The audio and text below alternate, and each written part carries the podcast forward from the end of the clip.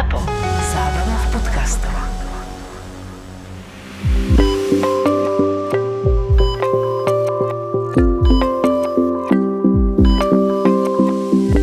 Keď som začínal, tak sme nemohli byť posádke dvaja mladí. Jednoducho jeden z kolegov musel mať minimálne 5 rokov praxe. Teraz už to neplatí. Naozaj prídu dvaja mladí zo školy, dostanú kľúče od sanitky za 100 tisíc, teda teraz už za 200, čo kúpili naše sanitky, nepoužiteľné. Došiel som teda ako král na tú izbu a príde mamička, krásna žena, vysoká, bývalá modelka a vyťahne ti prsný ukáže, je to zapálené? A ja sa pozerám, že eee, možno som videl druhýkrát prsník s prepáčením, hej. A teraz je odpovedz. Aj pekné stránky to malo v tomto smere a musel som povedať, že nie je to zapálené, našťastie. Keď prídem na to adres, tak každý čaká, že vybehnem ako z nejakého seriálu záchranári. My síce vybehneme, len akorát lekár za nami pajda, alebo po operácii bedrového kolbu. Chalani tam fajčili niečo a hovorili, že hen Hanka ide, pozrite sa, vyšla z taxíku, pekne v pohode, tak sa nakrivila dobre, akože, že vie, že... Zle mi je? Z- Zle mi je. A išla, vieš, a veselo išla dovnútra, a išla priamka rovno na internu a už klopkala. A potom sa nám tá e, pomocníča, čo skrabala zemiaky, povedala, viete, koľko mi trvalo, kým som mu dostal tú varešku do úst? Tri zuby som mu vy- vylomila. Super, keď sa prebere, vám poďakujem. No áno. Pekne. Takže Zobrali ju aj s postelou, jak spala u nás na izbe, na sesterskej, dali ju tam na chodbu, kde chodia pacienti a tam si proste ona driemala, hej, hodinku, pohodičke sa stýkala.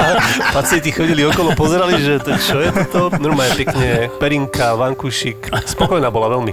A tesne predtým mi volá jeho sestra. Zase je ožratý, hajzel, nech skape. A on skapal. Sprosto povedané. mal si povedať vaše želanie našim rozkazom. Vieš čo, Tých 30 psov to tam prenasleduje po tej nemocnici, to tam funguje všade. Tom- Čože? Hej, hej, tam, z Rumunsku nebol, tak pouč ma. tam skutočne, tam ideš, tam sú všade psi. V nemocnici? Do ktorého mesta prídeš, tam sú všade. V nemocnici tam ide normálne tlúpa 30 psov, to sú tam miestni zrejme.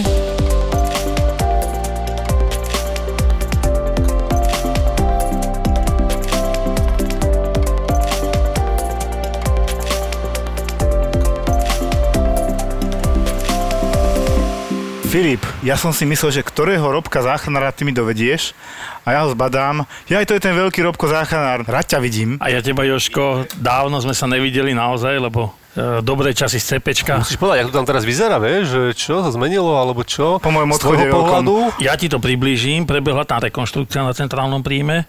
Bratislave na v Antolskej. Bratislave na Antolskej, naozaj sa to vylepšilo, čiže na staré obkladačky nalepili nové. e, zárubne najprv namalovali, potom ich zvárali. Takže je to také Ale sú slovenské. tam plastové okná. uh, áno, to videl. sme zistili, že už sa okna neumývajú, ale sa menia. A rozumiem. Aspoň takto prebehlo na u nás na záchranke. My sme mali plastové okná dva roky, boli špinavé, došiel nový riaditeľ a dal vymeniť všetky. Takže zase za plastové. Také slovenské, ako Je to super, Aj takže. hospodári treba dobre vždy, treba na to dať pozor.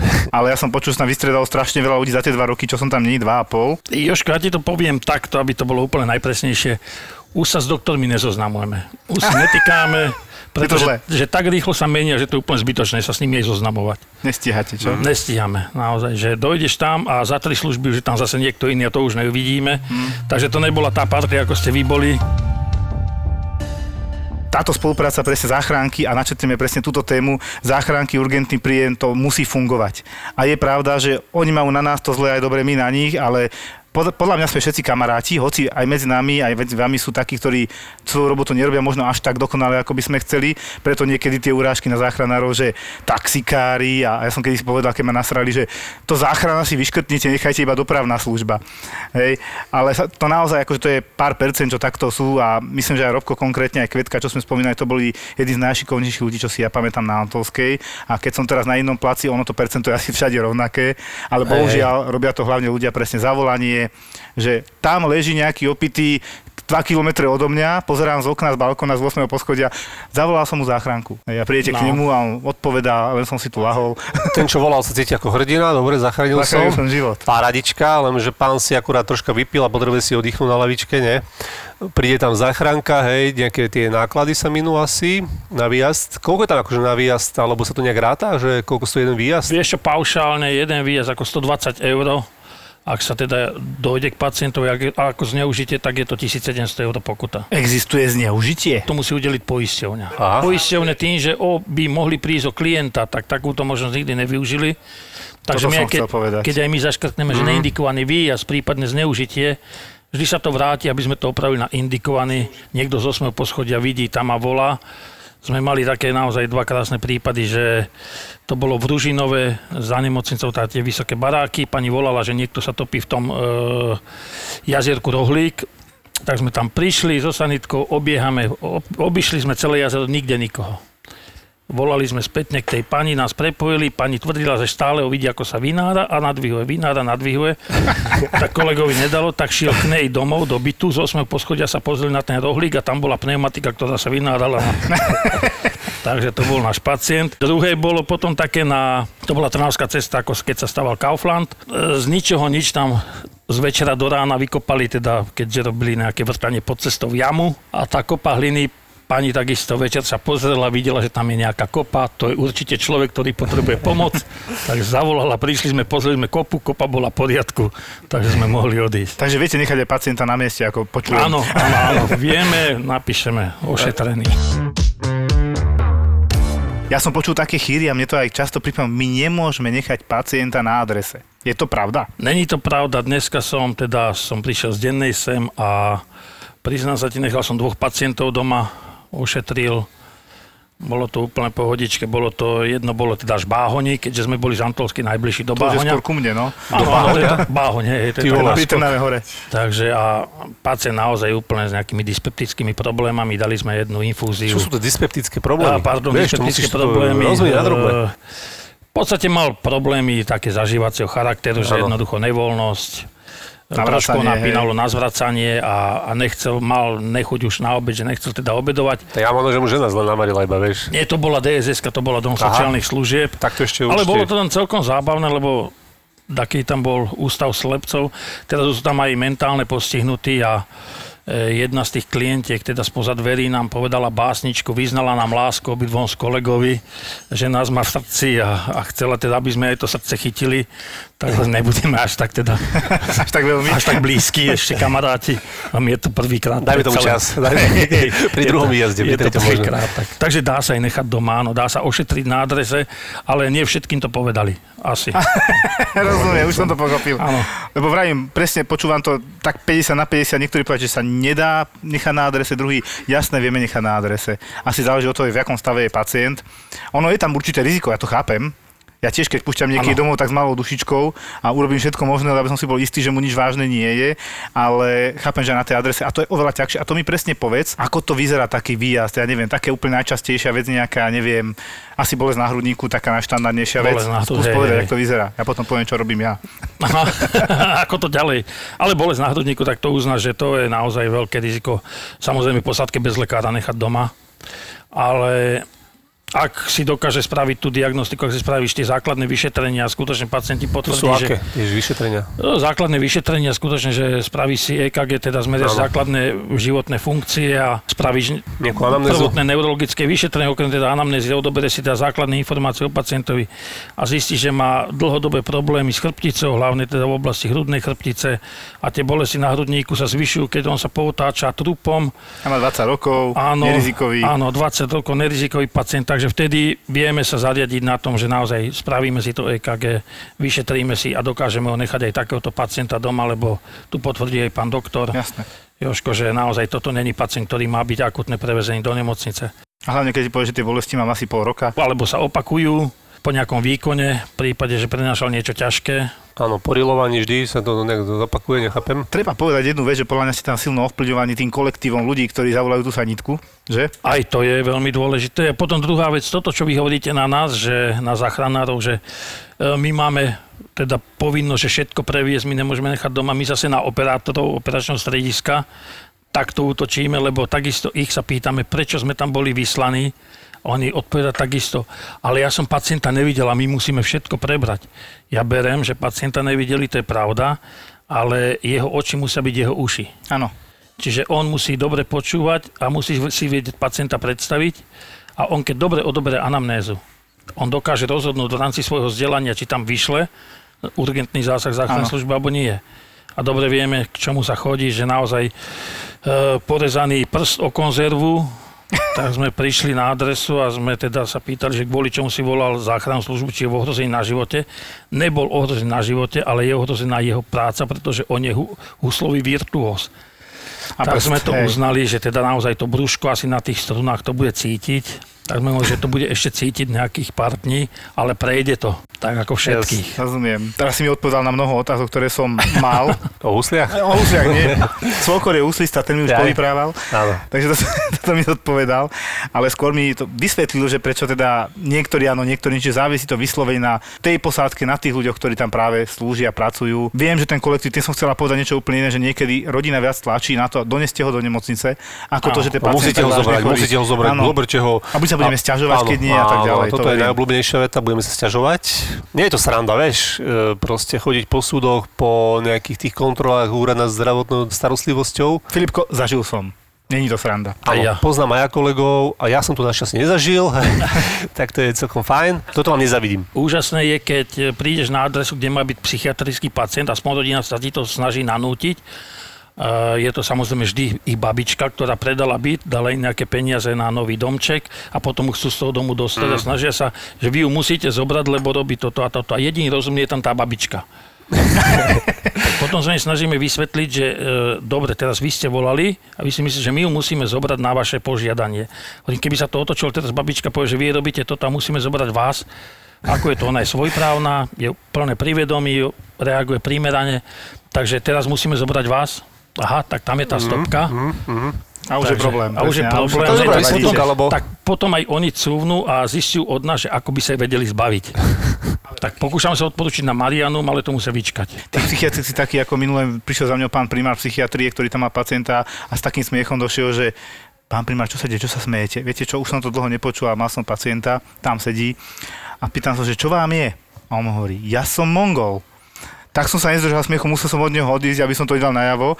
A keď som sa vrátil, znova sa opýtam, tak čo teda vám je? Všetci sú tu Mongoli. Aha. Tak som len vypísal papier, že môže ísť hore. Tak takých mávate tiež, nie? Mávame takých, ale vieš čo, niekedy je to e, celkom zábavné. To je také, však poznáme už tých svojich pacientov, pamätá si, že sme mali niekedy naozaj opakovaných tých istých a Hanka. Ježiš, to bola pani to bola, to učiteľka. bola trieda. Ty, A, ja ti poviem taký krásny príbeh naozaj, že teda o, o psychiatrickom pacientovi, tiež to bol pán Aladár, známa firma z Čapajevovej a sme ho brali, teda vyčíňal. No ale potom sa zase v sanitke ukludnil a tak ďalej. Jak vyčíňal? Ja to vidím, už u nás je spacifikovaný, kľudný, pokojný, psychiatra voláme. No, keď sme prišli, tak teda rozbil kuchyňu, ale síce na tej Čapajev to bolo úplne normálne, tam boli všetky rozbité v tých bytoch.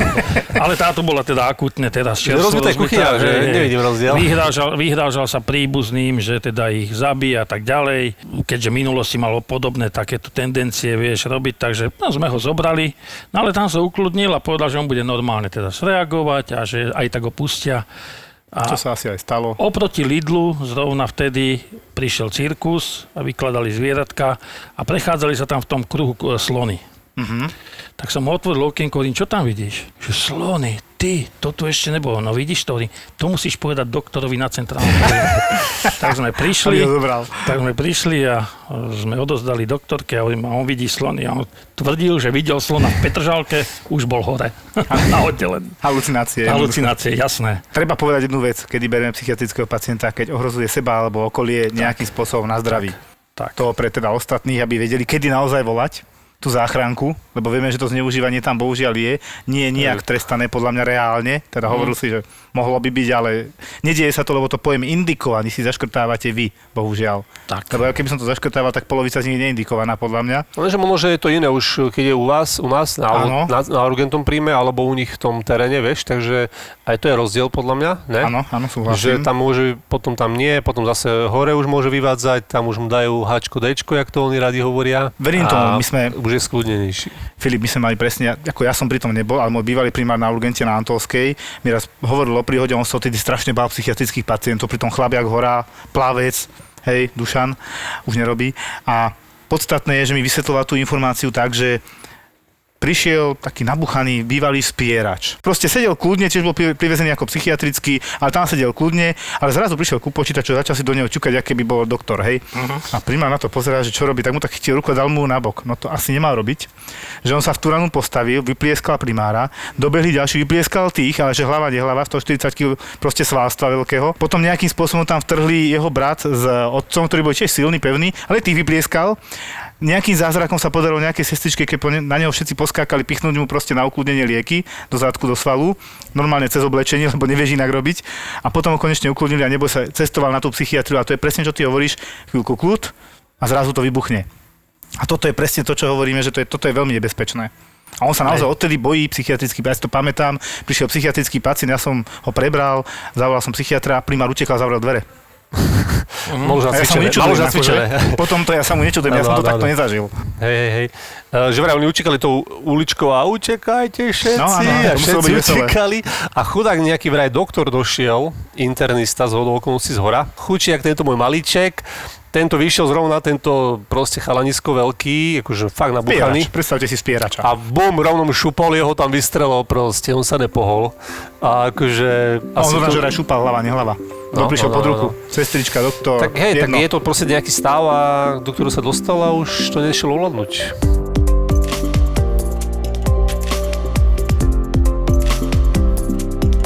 Ale vieš, ja myslím, že každý máme teda nejaké svoje diagnózy, čo, ktorých sa bojíme. Nehovorím len o týchto psychiatrických, Máš je toho rešpekt veľa, voči tomu hej, určite, máš, no. máš voči tomu rešpekt. Už tá skúsenosť ťa nepustí. Tak, tak, tak, ja som, ja teda osobne z mojej skúsenosti, čo, jak hovoril Joško, že teda bol aj on e, úrad pre dohľad vypovedať a tak ďalej. Ešte ako operátor som mal pacienta e, tu na pod Novým mostom, hlásil to pán, ktorý z autobusa videl, že tam niekto leží pod bufetom zrovna pod tým výčapom. Som sa opýtal, či teda je bezvedomý, alebo tak nie, že iba tam spí, že má normálne podložené ruky pod hlavu a tak ďalej. Ten pán mm, do rána o 4. teda exitoval. Za dva dní Umrel. Áno, zomrel a za dva dní prišla polícia. Najprv som bol vypovedať ako svedok a za tri mesiace už som bol vypovedať ako obvinený, takže Sa to otočilo nejak. Viem, čo to je, ale našťastie teda naozaj bolo tam kopec dôkazov, že on tam vtedy naozaj spal a e, vlastne on potom ešte ďalej, ďalej pil a keď to o tej štvrtej zomrel, tak mal 6 promil alkoholu v krvi, takže Intoxikoval alkoholom. intoxi- intoxikovaný alkoholom. Takže nebol ten dôvod, že tam bola nejaké zanedbanie zdravotnej starostlivosti z našej strany, ale poviem na rovinu pol roka, teda to je veľmi ťažkého života, keď človek chodí na tenkom lade a Poznám. nevie, čo pošle prokurátor. Takže to sú také veci. To sú veci, ktoré si naozaj držíme každý hlave. Toto ma naučil pán primár, menovaný, ktorý chudák Mhm. bol vtedy zbytý. Vetu pri prepustení pacienta, pri náhlom zhoršení kontrol na urgentom príjme ich hneď. Prečo? Hádajte, prečo to píšem. Presne, Presne preto preto to. On Tak. môže odísť. Ja si doteraz pamätám jednu 90-ročnú babku Vianoce, vysoký tlak, poriešil som 140 na 80, relatívne ešte vyšší, hej. Púšťam domov o dve hodinu doviezli ako porážku. Ja sa na to pozerám, že ty kokos. A tak som sa snažil to zaliečiť, všetko nemala žiadne prejavy, ale evidentná porážka. A toto je presne to slovo náhly. Proste vy môžete pustiť pacienta úplne v pohode, úplne zdravého a ten stav, náhla, mozgová príhoda, srdcová, brušná, to vznikne kľúsknutím prsta jednoducho. Tá mozgová príhoda vám príde tak, že zo sekundy na sekundu ovisne kútik, prestanete A rozprávať. takisto aj ten stav sa môže fakt presne zmeniť, hej, že on tam bol ešte vo pohode, nemal tie problémy a potom proste Presne presne, hej, že Preto tá veta. ľudia si potom hneď povedia, ježiš, ne, nevyliečili ho poriadne, nevyšetrili ho, zanedbali niečo, ale proste ten stav môže progredovať, ten tú chvíľu ešte to tak absolútne nemusí vidieť a potom sa to, potom sa to ukáže. Áno, a treba si uvedomiť, že ľudia niekedy až v zúfalosti, keď nevedia vybaviť cez obvodného lekára svoje chronické problémy. A ja uvediem príklad, že ako to niekedy v našom systéme dneska vyzerá. Obvodný lekár, môj bratranec, išiel ku svojmu 90-ročnému obvodnému lekárovi ďaleko na Kisuciach. Dojde tam, dobrý pán doktor, už som tu. A doktor, ahoj Marek, hneď ťa vyšetrím. Jak detko večerníček. Zabuchnú sa dvere, čaká 15 minút, 30, 45, 50, hodina, hodina po dve, nedá mu to už zaklope, bol slušný, trpezlivý, vydržal, zaklope, otvoria sa dvere. Ty si ešte tu? A presne takto vyzerá naše zdravotníctvo, že máme prestárnutých doktorov. Ja som veľmi zvedavý, čo bude. A to aj u vás, nie? Je, veď Bratislavskú záchranku držia nad vodou dôchodcovia. To je to celé zle, no. Skutočne vekový priemer je okolo 66 rokov. To je A skutočne to by znamenalo, že máte veľa 80 ročných. No, vieš čo, nie sú tam 70 do 64, takže to sa tak pekne vyrovnáva, ale vždy sa smejeme na tom, že v podstate my sme na Antolskej mobilná intenzívna jednotka a mobilná intenzívna jednotka taký top. Ako to je Čo to znamená? To je po, mobilná intenzívna jednotka je posádka s lekárom, sú tam dvaja záchranári, čiže v normálnej posádke s lekárom môže byť vodič bez vzdelania, jeden záchranár a lekár. My sme tam dvaja záchranári, lekár a tá sanitka je teda vybavená nadštandardne. My tam máme teda dva dýchacie prístroje, naozaj vysoko kvalitné. Je tam e, tri perfuzory, v normálnej sanitke jeden perfuzor. Čiže to vybavenie je naozaj nadštandardné. Prevážame najťažšie stavy v rámci Slovenska a tak ďalej. Len sranda je to, že keď prídem na tú adresu, tak každý čaká, že vybehnem ako z nejakého seriálu záchranári. My síce vybehneme, len akurát lekár za nami pajda, alebo po operácii bedrového kolbu. Takže je to úplne super taký dobrý pohľad. No. To si viem predstaviť. Robko, kedy si nervózny? Povedz, kedy si zažil takú nervozitu, že resuscituješ, ideš. Mladý človek, že? Vieš čo, no takto, hej, hej, hej, ako Dieťa, alebo- nervózny dieťa, mladý človek, vieš, to je, Teraz si hovoril napríklad, že máš inkubátor. hej, teraz máme... Čo to znamená? Inkubátorová sanitka, to znamená, že v rámci urgentných výjazdov, ktoré robíme, tak môžeme medzi tým dostať aj, aj výjazd e, s neonatologickým, to znamená novorodenským tímom, kde je lekár arista e, z detského ára, samozrejme aristická sestra. My berieme inkubátor, my sme asistencia v podstate sekundárna pre nich a robíme vlastné prevozy v rámci asi, ani by som povedal, stredoslovensko, západoslovenského kraja. Taký veľký? Hej, hej, chodíme partizánske, Povazka, Bystrica, v podstate Žilina. Ten zásah je skoro až po Banskú Bystricu, tam musí to Bystrica potom sťahuje. A v podstate transport tých detičiek je naozaj od, čo sme najmenšie teda e, prevážali, bolo 600 gramové. Ale odkiaľ kam to prevážate? E, prevážame to na, buď na detské áro, buď do kardiocentra, alebo na neonatologické isky tu na Čo sú Dobratislave. špecializované? Špecializované päť na. Slovensku, že? Áno, áno, Stále. áno. Lebo ja som začal na novorodencoch, ak si pamätáte. Áno, ale ty využiješ to, to, čo, na niečo to je dobré. Takže to bola, to je špeciálna zanitka, ktorú teraz tento mesiac robím a u nás je to na Antolskej, to je výhoda, že v podstate my sa striedame e, každý mesiac na inom voze. To znamená jeden mesiac mobilná intenzívna jednotka, špecializovaná s lekárom, jeden mesiac som bez lekára, záchranár, Áno. klasický RZP, to znamená rýchla zdravotná pomoc a jeden mesiac som táto inkubátorová sanitka. Takže tým pádom u nás nedochádza aspoň na Antolskej k takému stereotypu. My tam To máme super, naozaj to to veľmi super Rozumiem. A týmto deťom už chápem, prečo máš taký rešpekt. Ja keď som začínal, nastúpil som strašný frajer, doktor som konečne nie. A neviem, prečo som zabudol ísť na kardiocentrum, kde som to mal viac menej s docentom dohodnuté. To sa stáva, vieš. A nastúpil som teda na novorodeneckej klinike e, na Antolskej, čo je vysoko centrum. A keď tam primár prišiel, no vyšetrím novorodenca. Ja sa na neho pozerám.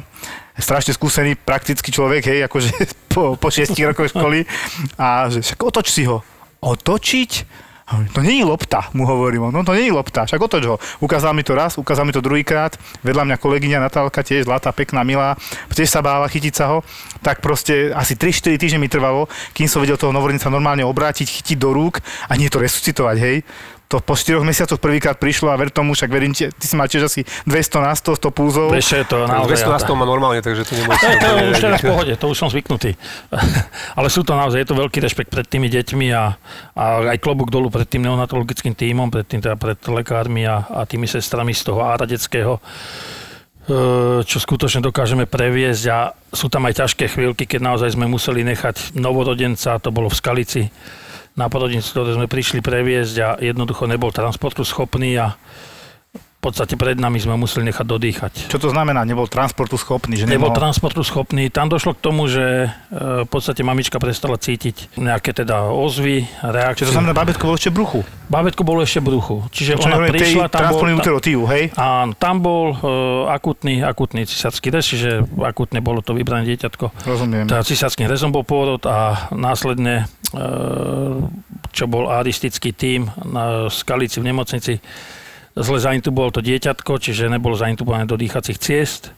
My, kým sme prišli z Bratislavy, to je predsa len vyše hodiny, alebo respektíve hodina, a tá hodina bola veľmi rozhodujúca Rozumiem. pre, pre toho novorodenca.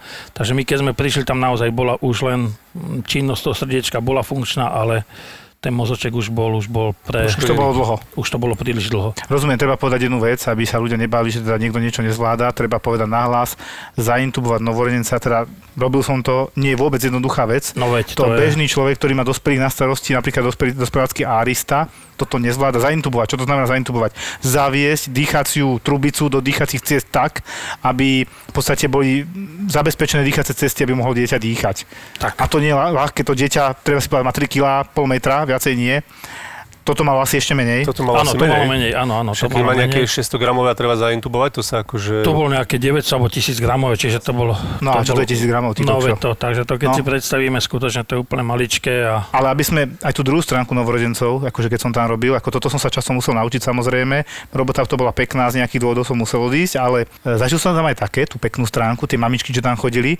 A teraz si predstav, ja mladý lekár, už som robil pol roka a za mňou chodili, primár naučil niektoré veci, že vysvetlím mamičkom, mamičkám ten režim, čo bude potom, čo majú jesť, aby nemali vyrážky a podobne. A oni ti potom za mňou chodili, lebo čo je chlap, to je doktor a všetky ženy boli sestričky. A teraz doktor tam bol primár a ja. A ostatných asi 10 doktoriek boli tiež sestričky automaticky. A došiel som teda ako král na tú izbu a príde mamička, krásna žena, vysoká, bývalá modelka a vyťahne ti prsný a že je to zapálené? A ja sa pozerám, že e, možno som videl druhýkrát prsník s prepáčením, hej. A teraz je odpoveď. Ale Aj pekné stránky to malo v tomto smere a musel som povedať, že nie je to zapálené, našťastie. On treba o to babetko priložiť ono si to odsaje, len to tlačí. Mm-hmm. Čiže ono to malo aj pekné stránky, ale to náročné, ako ty hovoríš, toto bolo stresujúce veľmi. Mo- Neviem, neviem, či kvôli tomu som to nechal. to je ešte moja taká spomienka z praxe naozaj, to je, to sú, to je vyše 20 rokov dozadu, keď som bol na praxi ako záchranár, boli sme na novorodencoch, tak dali nám čo iné. Tlačiť vozík, rozniesť deti mamičkám a tak ďalej. Tak sme rozniesli detičky, aby sa napapali a keď ich bereme naspäť, to, je jedno strašne, ale plakalo, plakalo. Tam sa pýtali teda, či, či e, kojila. A pani hovorí, no nie, lebo čakám, kedy mi prepichnete bradavky. Aha. No, tak, dobre, nevadí. Nepreprichli ste? Ne, ne, nešlo to. No dobre, a prečo urgent? Prečo urgent? Viete, že som začal na novorodencoch, rok a pol som tam teda bol a v rámci novorodencov, ako to je trikrát nikdy, minule som to hovoril, a bolo nikdy nepôjdem na urgent. A na novorodencoch v rámci takej čudnej cirkulácie na Antolske, že nikto tam nechce robiť na urgente, vždy nových lekárov poslali na 3 mesiace na urgent, aby to tam nejak zabezpečili. No ako lepšie ako z novorodencov si vybrať nemohli, je zrazu do dospelých, infarty, porážky úplne iným smerom. Našťastie som si ešte pamätal trošku tú internú. Tak ma tam šupli, že od januára idem a povedali mi to tesne pred Vianocami, tak a posratý som bol celé Vianoce a už som sa videl, že Ježiš, mne tam to si umre a tak. A paradox, ako život je veľmi vtipný vždycky, mne sa tam zapáčilo na tom urgente. Mne sa tam zapáčila jedna zásadná vec. Je strašne príjemné mať, už po troch mesiacoch som mal taký pocit, že toto bude asi napríklad infarkt a vyšetril si ho, o hodinu boli výsledky a bol ten dobrý pocit, že ty si to tušil. A, A mám rád hadanky. A miel ho tam. A mne ho tam presne. Ho tam. A ty si proste to tak aj bral celý čas, dal si ho pekne na monitor, porieši, potom si urobil teda to, čo si mal, buď išiel na jednotku intenzívnej starostlivosti, na to najintenzívnejšie vosko na internom oddelení, alebo teda na kardiocentrum alebo Národný ústav srdcovo chorôb na zákrok, ktorý mu má vyčistiť cievy na srdci. Ale toto bolo pra- práve to super. A teraz už to vidím úplne inak, už som starý harcovník s prepáčením, že už to triafam tak na 90%, som na to strašne hrdý. A samozrejme sa môžem seknúť, našťastie vždy myslíme a povedal mi kedysi jeden doktor krásnu vetu.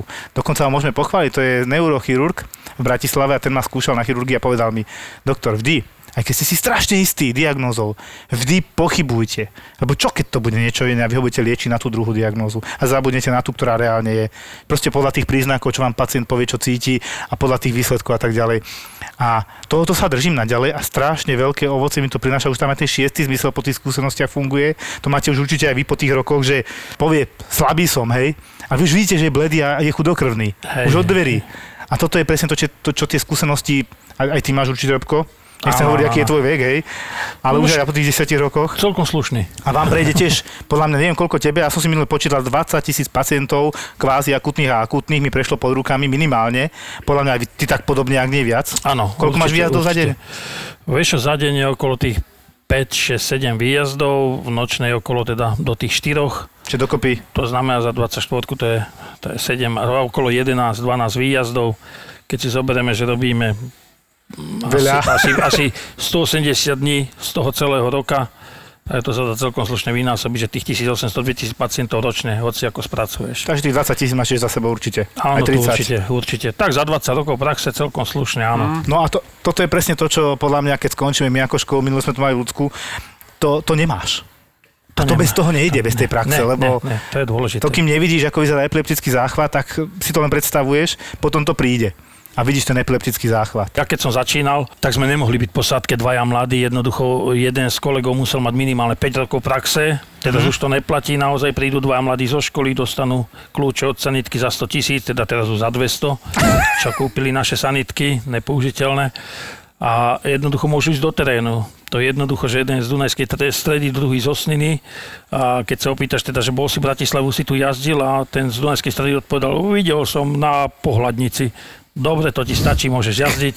Pekne. Vieš, a potom sa stane, ako hovoríš, ten epileptický záchvat, že prídeme tam a oni resuscitujú epileptický záchvat, pretože došlo do toho krču a, a jednoducho zástava Ale vlastne bezvedomí, áno. To je bezvedomie, krátkodobá zástav dýchania, no a my tam s lekárom prídeme a oni resuscitujú epileptický záchvat.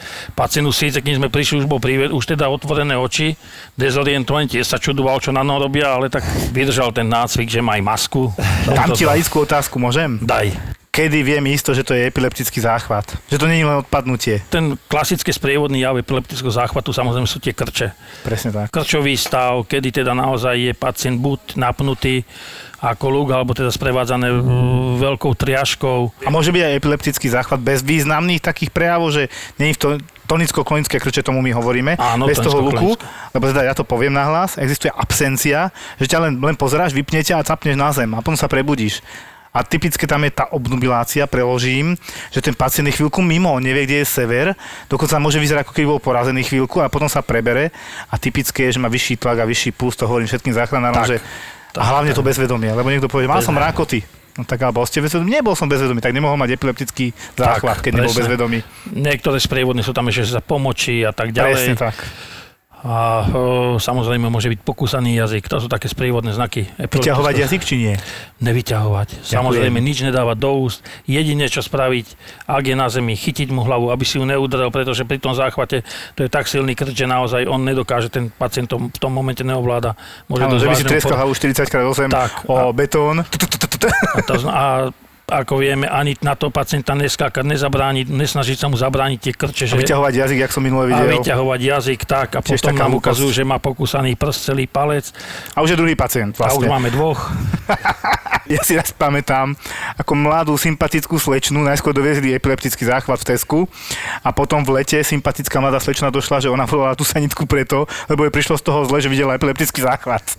A normálne taká, na, na odpadnutie jej bolo. Ako bola milá, tak sme to predýchali. Ale...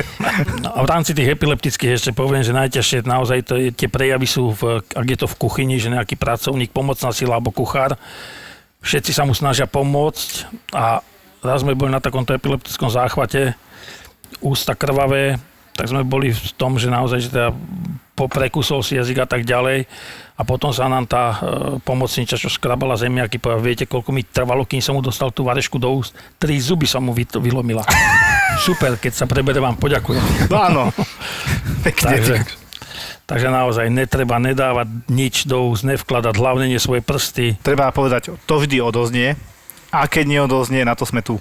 A ešte treba povedať jednu vec, keď má epileptický záchvat pacient, ktorý ho zvykne mávať a má ho raz a prebere sa, on ma sám povie, nevolajte sanitku, som v pohode, je iné, keď v tom epileptickom záchvate pokračuje, alebo sa opakuje 1, 2, 3, 4, 5, to je prúser, to naozaj potrebujeme potom úplne lekára, Tak, a to ale už môžeme teda, ľudí ukludniť, nie? Áno, Väčšinou, presne, keď už, jeden raz za pol roka vyprovokovaný, stačí blikajúce svetlo, stresy, nespánok a už to ide. Alebo nebere lieky. áno, a keď je to dlhodobo, tak už to už voláme status epilepticus, čiže Tak, to už je náš odborný názov. To znamená, že pretrváva v tom epileptickom záchvate záchvat a minúty, desiatky. lekára, tak. A treba ešte povedať, kto má najčastejšie epileptický záchvat, naši obľúbení zákazníci, aj vaši opití. Opity a typy asociálneho pôvodu, respektíve ľudia žijúci vo voľnej prírode. áno, áno. Títo naši obľúbenci, ktorí zvyknú rozbíjať hlavy, padať a hovorí sa, že on je opitý, jemu sa nič nestane. To nie je pravda. Ja si osobne doteraz pamätám veľmi nešťastnú záležitosť, jak už som tam mal štyroch na klopke s prepáčením, ožratých, zlá služba. Infúzie, odbery, počkáme, či sa prebere, neprebere. Keď sa nepreberá, mal som také pravidlo, pozrieme mu CT. Než boli výsledky, už ma volajú krváca z nosa. Tak som mu zatamponoval nos, upchal som mu to, vyčistil, dobre. O 5 minút krváca z ucha. Pozerám, že, no a to už je trochu moc? Tak teda CT, krváca všade v celom mozgu. Dobre, opitý, možno treskol. A tesne predtým mi volá jeho sestra. Zase je ožratý, hajzel, nech skape. A on skapal. Sprosto povedané. Mal si povedať vaše želanie našim rozkazom. Vieš čo, je to také, no, je to také presne. Je pravda, že predtým, než, než sa toto všetko stalo, bol fakt, fakt nepríjemný, jak bol ožratý. Capkal tam druhého ožratého pozadku, čo si hovorím, ty čo to vážne. Bolo taká podobná situácia, že proste jednu celú izbu ti oni akože za, zablokujú. Tým pádom nepoviem, že akože tam bolo sú, také jazierko, celé izbe jazierko, také 2 cm vody. Moča? E, moča, áno. Takže tá izba bola úplne vyautovaná. Potom sme ich dali, ale spoli sme postele. Museli sme ich dať nejak na kopu a boli, bol podľa mňa. boli traja pri sebe, tak sa túlili pekne k sebe. Jeden z nich, fakt, ja som videl, som prišiel, že ale no, a capkal pozadku toho druhého, hladkal ho, myslel si, že to je žena. Áno, tak No, akože a určite práve tento, čo hladkal, potom začal krvácať najskôr z nosa, potom z ucha, mm. a si, fú, tam sa nedalo nič robiť, on mal tak zlé zrážanie, kvôli mm. tomu, že prepýta pečeň a tak ďalej, tam sa tvoria zrážacie faktory, on mi vykrvácal do tej hlavy, ja som nemal šancu s ním robiť ani neurolog, ani arista, že a čo urobím? Nemôžem mu nič urobiť, pretože čokoľvek bude invazívne, tak len zakrváca viac. Dodýchal nám tam sprosto povedané, ale to, toto je práve ten prúser, ľudia, nechlastajte nám takto do extrému. Ty si to možno, neviem, či to pamätáš, ja mám akože fakt dobrú pamäť na tieto veci a doteraz si pamätám, mne sa zdá, že tam bol, keď sanitár Eriček, náš obľúbený, a proste chodil psychiatricky, psychiatricky, psychiatricky, jedna hodina, dve hodiny v noci, tri hodiny v noci a Erikovi tiež, ako keby sa to na neho nalepilo. A zrazu prišiel prezlečený v takej kapucni, v takom tom overale, čo máme, keď prídu akože infekční pacienti, teraz dobre známe kvôli koronavíru, hej, v skafandri. A za, zapol si sviečku a vyšiel von a tam čakali štyria psychiatrickí pacienti v čakárni a prišiel, dobrý deň, ja som doktor Sviečka. No ja som sa šúlal, bo už som bol ja prepnutý a on že, a pán doktora, vyšetríte nás. No, že ja len kým mi svieti sviečka, dovtedy vás vyšetrím. oni, oni, ježiš, tak nás rýchlo zoberte. Pamätám si, že naša jedna kolegyňa, sanitárka takého vyššieho veku, tá, čo ledva Viem, došla viem, nakoniec viem, chod viem. chudera, hneď si musela aj zapaliť ešte medzi To je tým tá, čo tiež ťahá nohu a tak, no. Áno, áno. Ale sanitárka, dvia ľudí. Takže tam si išlo teda si láhnuť, že konečne teda si išla láhnuť, teda bolo to už o polnoci možno aj. Skôr, Možno neskôr, Ona, no. veľa, ona veľa nezvládla.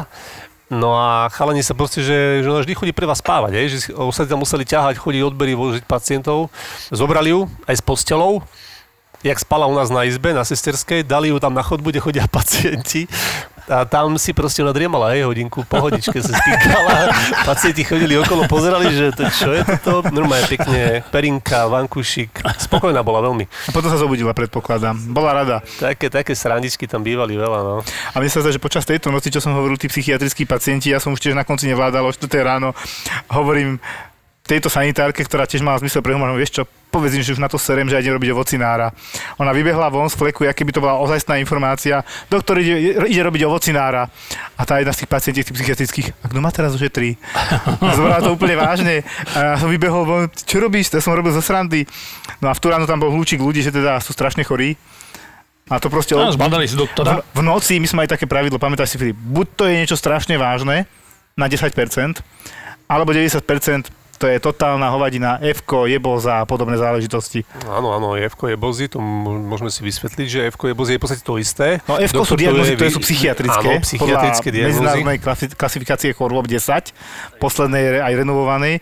A proste to je od F0 po niečo, proste od alkoholizmu cez depresie, schizofrénie.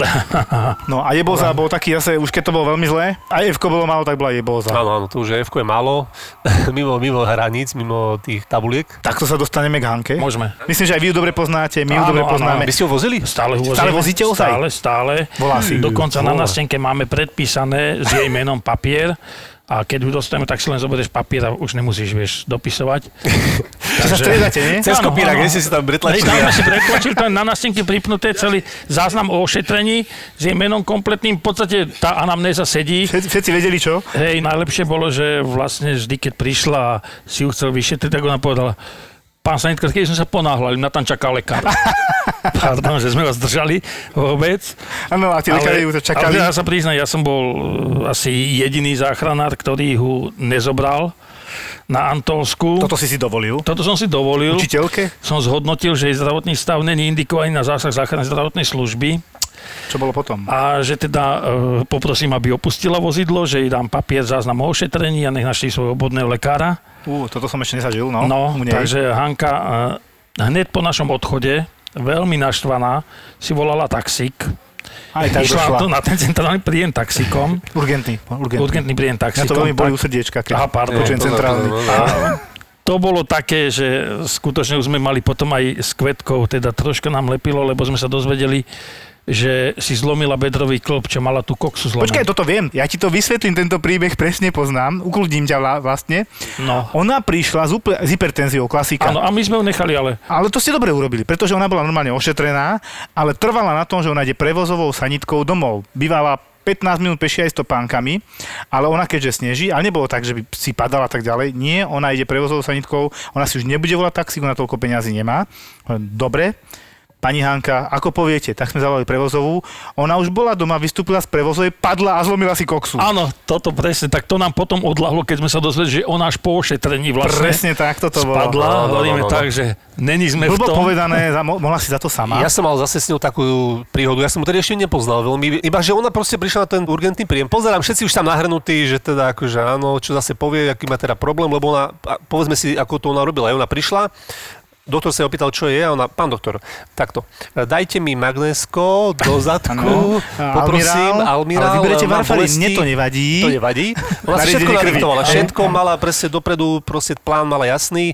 Chcela dostať, cieľ bol magnésko do zadku a nejaký almirálik, alebo neviem čo, novalgin, alebo čo to dostávala. A tak mne ho dali, ja som mu prvýkrát videl, hej. Pichni jej tú intramuskulárku teda do toho zadku, nie?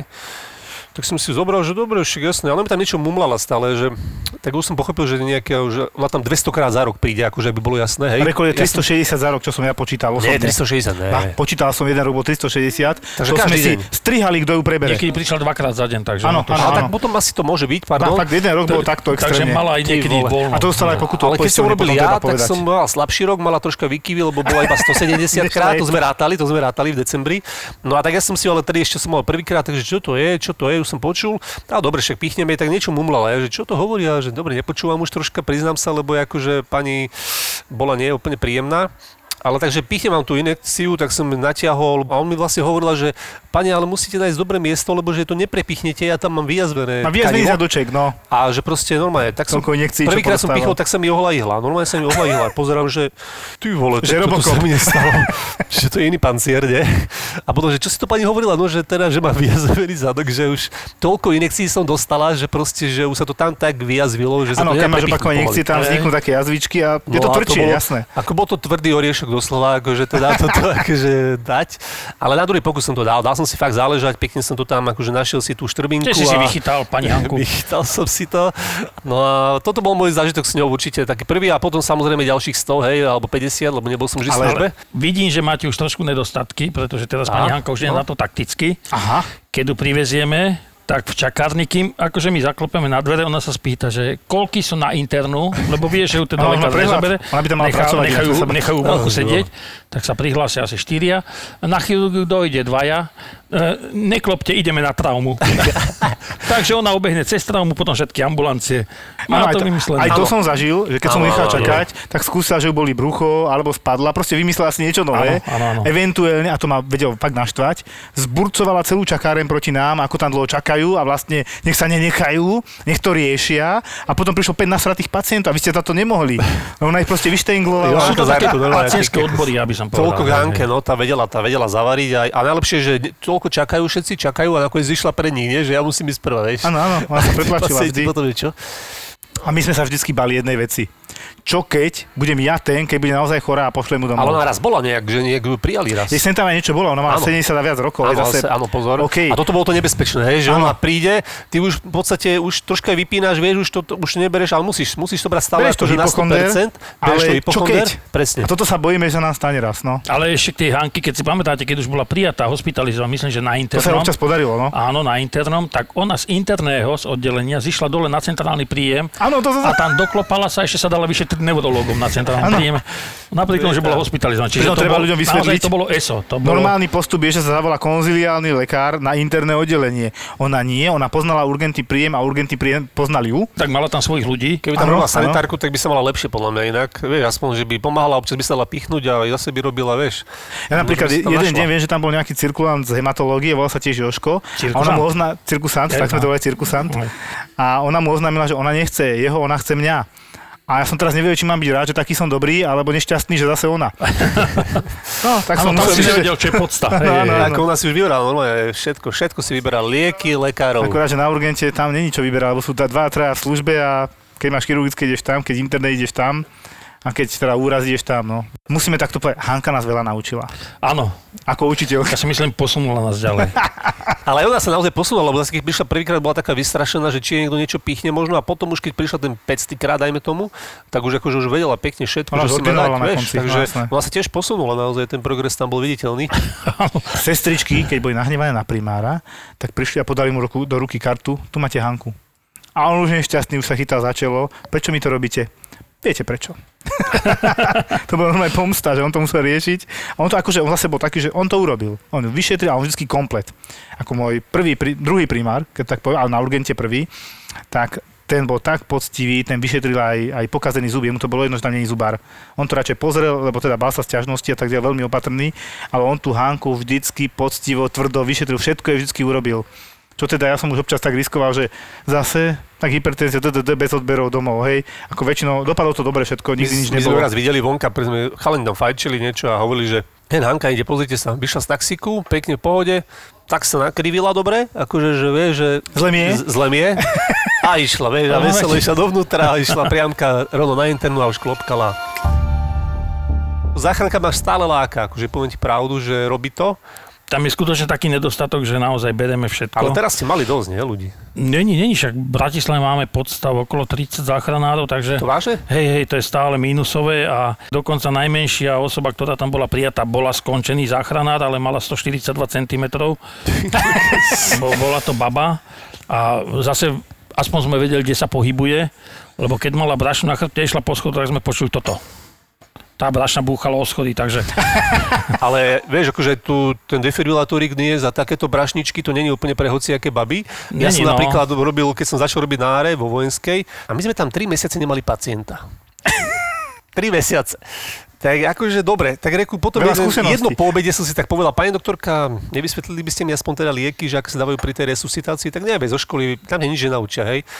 Ona pozera na mňa, že no to by sme si mohli prebrať. My si to prebrali, toto je na to, toto je na to, toto je na to, za 5 minút telefonát resuscitujeme. Ja trošku akože vyklep, hej. No a to som chcel povedať aj k tej sile, že proste teda tu máte toto, tu máte toto. A bežali sme cez celú vojensku, to bolo nejakých 200 metrov. Ja ten defibrilátor, potom tá brašňa, doktorka akože iba opätky a fonendoskop, hej. A došli sme tam, teda zložil som to ruky takto. Triaška, hej. Rýchlo, natiahnite lieky, ja rozklepaný, nedo, nedodýchaný, nie. Takže akože to dvakrát som sa popichal do ruky, potom som to nejak nať, strčil do tej ampulky, natiahol som to, ešte som to počítal, lebo však tam musíš počítať, nie tie uh, mililitre gramáže, že toľko a toľko, To anestetika, akože len povie, dajte 200 mg, 200 mg Hydrokortizónu, hej, hej, a bla bla bla. A teraz, fú, a teraz rozklepaný, vieš, mozog troška odkysličený a počítaj, vieš, a teraz, tak, ako nemáš tu prax, teraz už viem, že idem no, 20, 40, 60, 80. Tak už si frajer, no. Už si to inak robíš teraz, alebo si proste to urobíš to, vieš, že máš aj tú prax.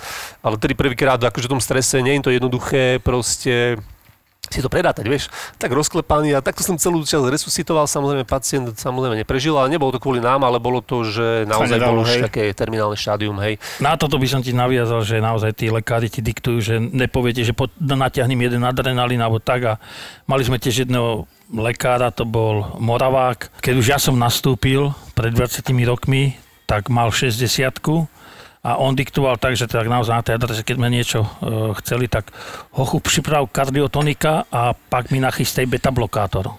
No, tak dobre. Tak sme pripravení, vieme, čo podáme. Takže, ale naozaj to bol kapacita taká, že e, on bol lázenský štricák, jak sa hovorí. Samozrejme, oči sa mu už e, kalil zrak od 50 ale okuliare si nedal ani zasveť. To by nevypadalo dobre a na jednej adrese si pamätám, že čo bere pacient, tak mu dali celú škatulu liekov a tak toto čítal, naozaj mal to tesne pred očami, jeden liek, druhý liek a potom číta, že Harmasan. Co pak je to za liek? No hovoríme, že vlastne to sú hygienické vreckovky. Co pak mi to cpete pod čumák? Ja som si pri tom, že starneme trošku. Trošku. V zdravotníctve, myslím, asi všade celé Slovensko, ale Áno. Áno, áno, áno, je to Ale tak. vieš, ja si no. myslím, že je to stále dobré, lebo minule som mal obličkové kamene, bol som na urológii. Ty? Hej, hej, hej, som chytil renálnu koliku obličkovú a som sedel tam na urológii pre tú urologickú ambulanciu a tam boli 70, 75, 80. Zavolali ma dnu, lebo že t- bol som z centrálneho príjmu poslaný, že prečo tam čakám hodinu, že mal som zaklopať, že som z centrálneho ako urgent. keď to povieš ešte raz, dostanem infarkt. E, z urgentného príjmu, Ďakujem. pardon. Ja sa stále milím tiež, Áno, ale... a, a tak som ho doktorovi, že som mu chcel zmeniť aspoň trošku vekový priemer, že nech to tam nevypadá tak zle. Či si skončil na urológii? Nie, nie, infúzky. Infúzka. Na infúzkach. si potom, hej? Podarilo sa to. Bolí to? Vycikať. Boli, boli. Síce, síce už dajú tak infúzky, že si oblbnutý, ale naozaj A čím si viac obdarený, tým viac to, a dlhšie to bolí, čo? áno, cítiš to si celkom domov čo potom? Ja Žena typujem, že to bolelo strašne dlho. Ja hovorím, že blaženosť porodných bolestí. Je to, je to celkom nepríjemné a už sa mi to aj teda zopakoval. Mal som recidív po 4 rokoch. Dostal som to o druhej v noci a som sa zahral na taký charakter, hovorím, nebudem otravovať ani našich na stanici, na zachránke, hovorím, počkám do 6. Aj, aj, aj. Keď budú stávať, hovorím, ja si tam pôjdem dať infúziu a potom počkám ešte hodinku do 7, kým sa vymená na centrálnom príjme. Ó, No, takže som si 4 hodinky pochodil po byte, skákal som, vieš, klikoval som, drepoval, nepomáhalo nič samozrejme, no ale vydržal som tak 4 hodinky. škrábal si steny, klasika, hej? Áno, áno, áno. To som sa chcel zahrať na charakter, ale poviem na rovinu, v tomto prípade to blbosť. Je to blbosť, no. Ale je pravda, toto je typický čas. Renálna kolika 4. 5. ráno. No. Podľa mňa čakajú chvíľu, či to neprejde, lebo to je tá veta. Ja som čakal, či to neprejde. Ale to, ty to vieš, poznáš, že áno, to iné, ale keď ale... to čakajú takéto 2, 3 hodiny, 4, to bereš. No. Horšie je, keď dojdeš pacientovi a 5 dní čakajú, či to neprejde. Infarkt, hej? No aj nemusí byť infarkt. Bolí ho niečo a po 5 dňoch sa rozhodnú, že už je ten čas volať sanitku.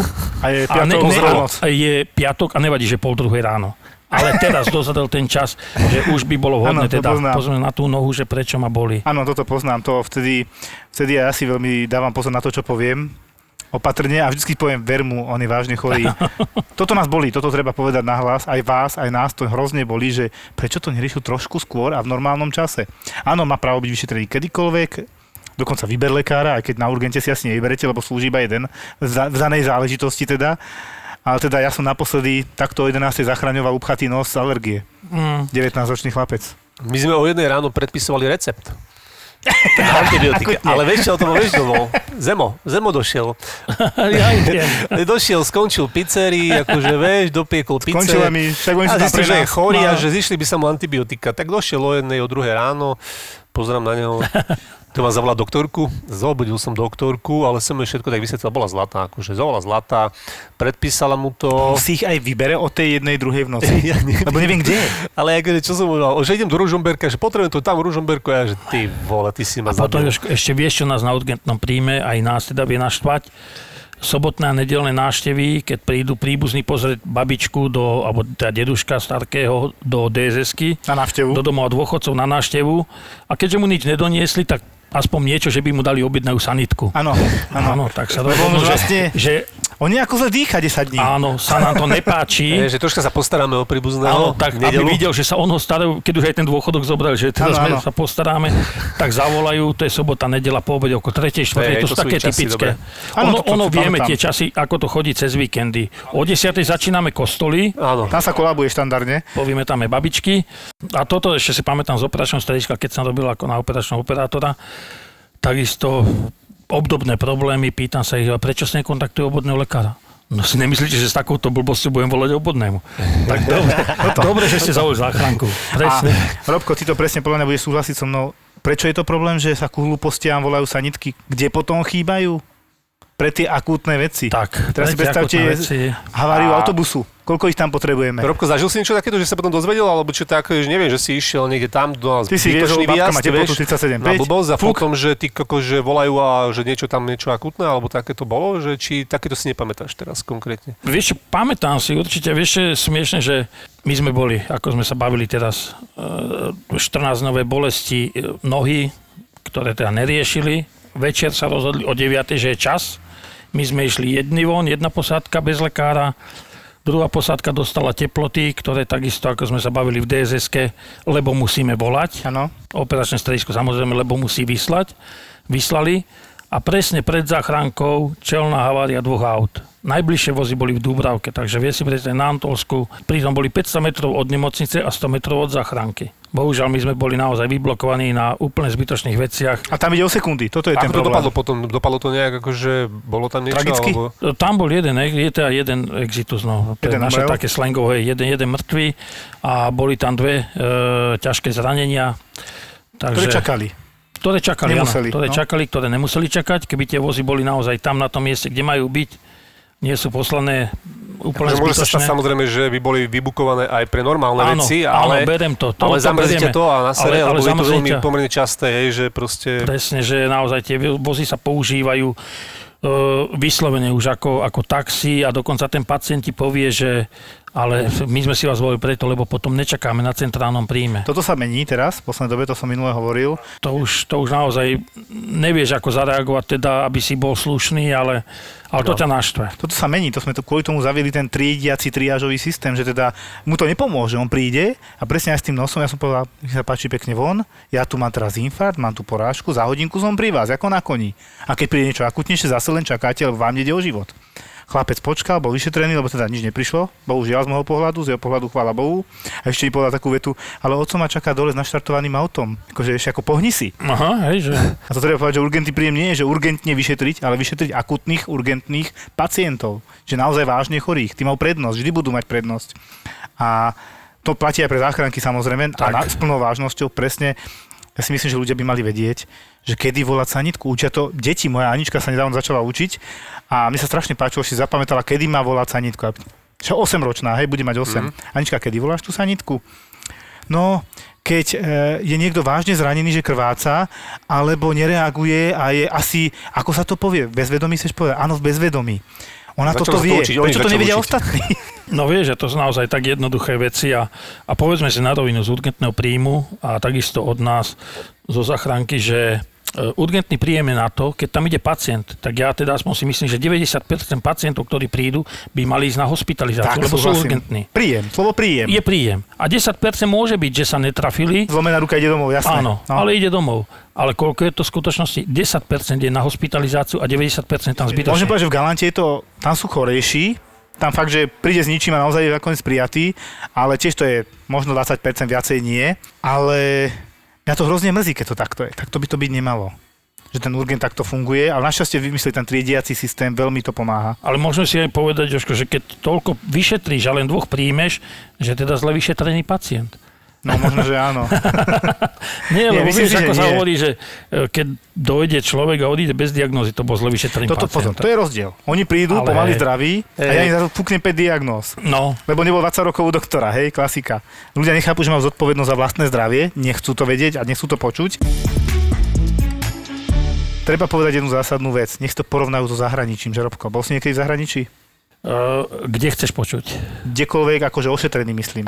Ja ošetrený nie, ja som bol pre pacientov, ja teda robím aj Aha. pre jednu súkromnú spoločnosť, Áno, áno, áno. medzinárodné transporty To som nevedel. a robím aj teda lety a aj, aj, Aj cesty. dovolenky.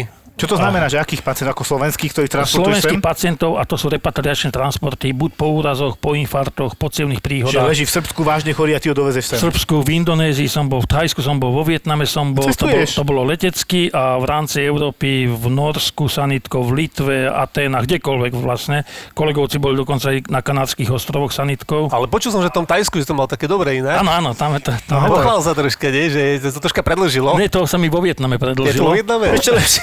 Vo Vietname som bol vyslaný na 4 dní. E, To bol pacient z Českej republiky. On tam v podstate bol na motorke, ako tam išli z partia motorkami okolo celého Vietnamu. Bol nejaké rezervácii, kde sa pošmykol na kameni, spadol na e, ľavý bok, došlo tam ku poraneniu sleziny, krvácal do tej Či sleziny do brucha? do brucha, tak. A v podstate, kde ho previezli ako prvotne, tak to bola nemocnica, kde mali rengen, kde nič ešte, čo im tam Američania nechali z vojny, takže tam nič nevideli. Tak potom ho prevážali, dohodli sa s nejakým taxikárom, ktorý tam bol, tak ten ho prevážal 300 km do Hanoja. Ty Vlastne keď. Do do, serióznej nemocnice, do hej? serióznej nemocnice, tam keď ho vyložili, tak v podstate tam on stratil vedomie, už si viac nepamätal a mal teda v brušnej dutine 2 litre krvi, čo Pekne. tá slezina zakrvácala. zvykne, no. No, takže tomu no. museli vyoperovať všetko a ja som ho bol transportovať naspäť. Všetko super, bolo pripravené, na 4 dní naplánované, zostali sme tam 14 dní. Zastalo. On bol podnikateľ, ktorý mal jediný, mal 20 na zamestnancov, mal jedin podpisové právo, aby im teda výplaty mohli odísť. Dôležitý človek, hej? Áno, tie už im mesiac neodišli. No a čo sa stalo? Ja keď som prišiel, on sa mi stiaža, začal stiažovať, že sa mu zle dýcha, že tam má bolesti v oblasti chrbta hrudníka.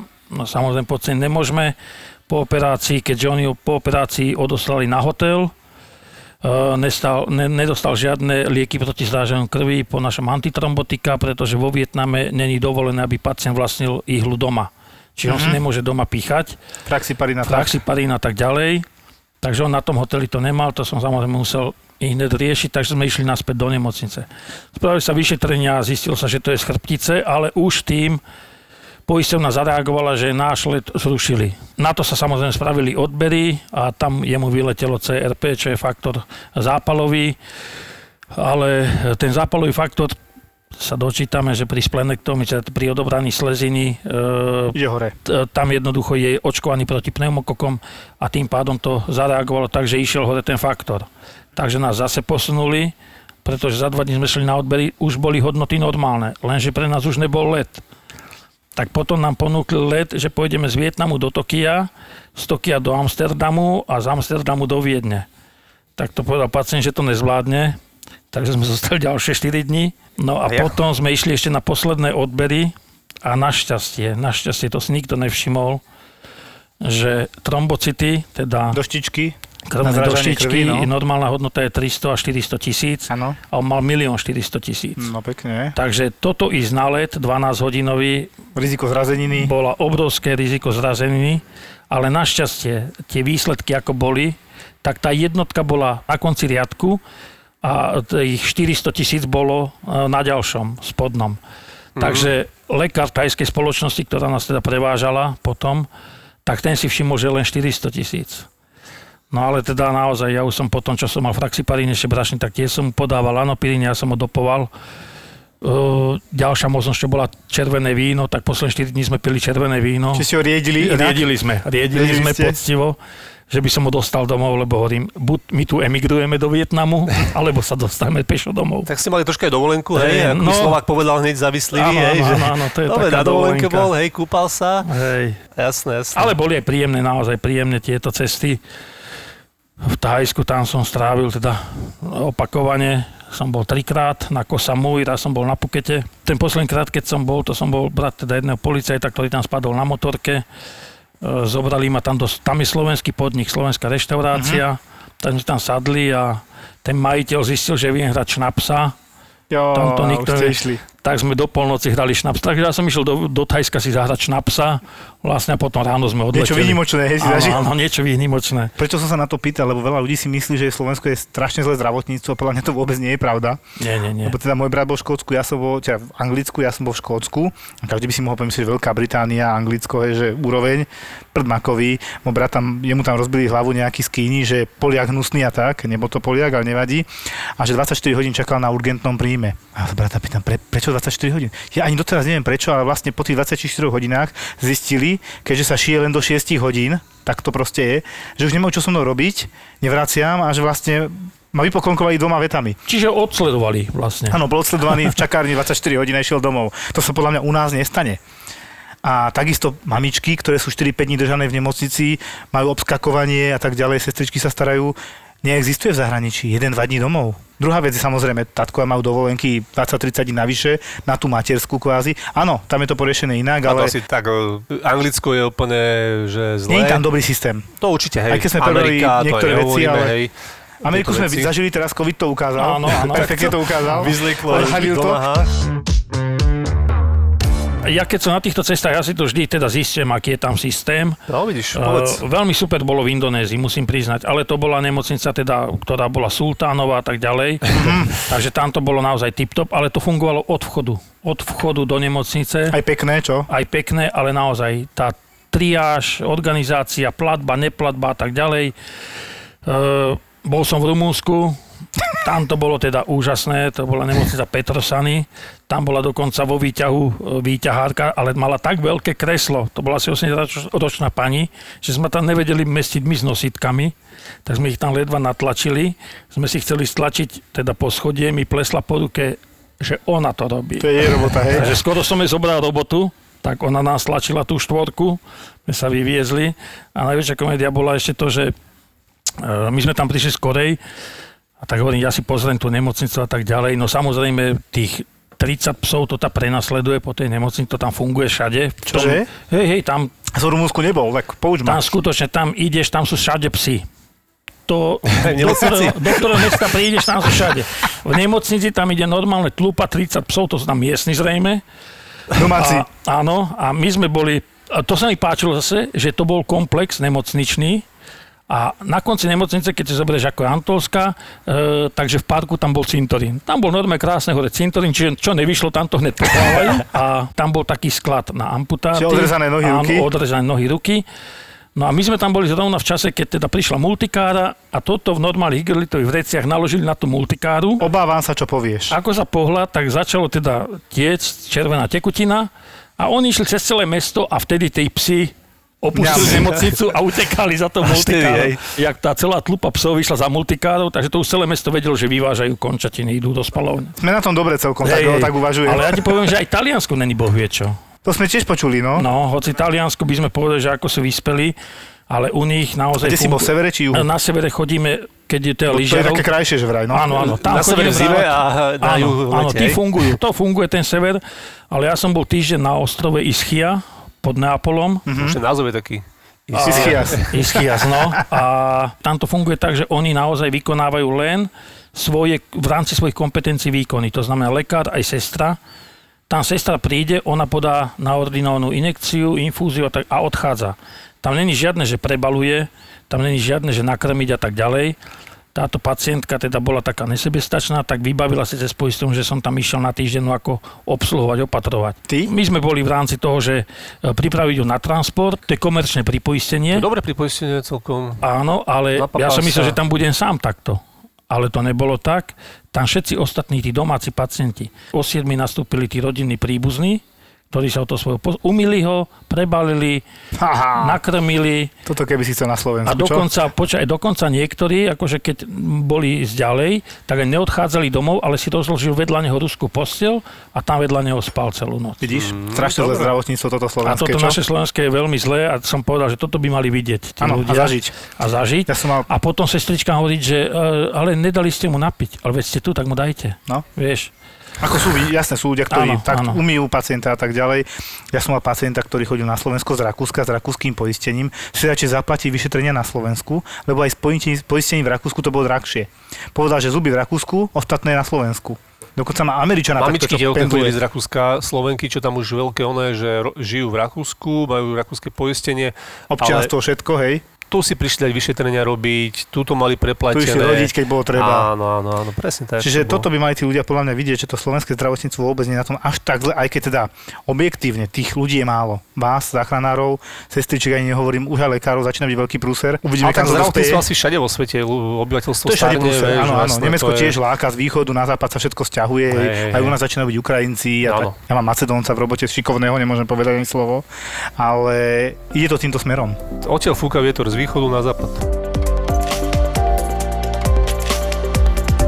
Dneska by to bolo asi do polnoci, do jednej ráno, typujem pri takýchto témach a pri super hostovi Robkovi. Ja Robka rád uvidím znova. myslíš, že ja som dvojdelný? Nie. Ty si viacdielnik. Nemáš dvojdelné plavky? Uh, už by som mohol. už by som mohol nosiť, lebo minule malý tak skonštatoval, si na nás pozrel, na mňa, na mamu a hovorí, že on mi hovorí Atík, Atík, ty máš prsy ako slivky, mama má jak melóny. Hovorím, že aj ja mám už dvojdielne plavky nosiť. No, každopádne, Robko, strašne rád som ťa videl. aj ja vás, chlapci. Nehnevaj sa, Áno, som nemal tušenia, že to super. budeš práve ty. Ja som mal tušenia, že tu budeš práve ty, Joško Patrsík. Takže Robko, super si bol. My sa určite vidíme aj na budúce s Robkom niekedy. Dáme Zase to dáme znova, troška pauzu, nech zase nabere nejaké nové, nové príbehy a môžeme to potom nejak zase poskombinovať. Ďakujem ešte raz za, navš- za návštevu. Za výjazd. To Za výjazd. Za pokoj. Výjazd je dobre inak. Zavíjazd. U záchranára je to závíjazd. Robko, vidíme sa niekedy. Díky moc. Dobre, ďakujem aj ja za pozvanie, páni, bolo mi cťou, že som s vami sa mohol znovu stretnúť. Na zdravie.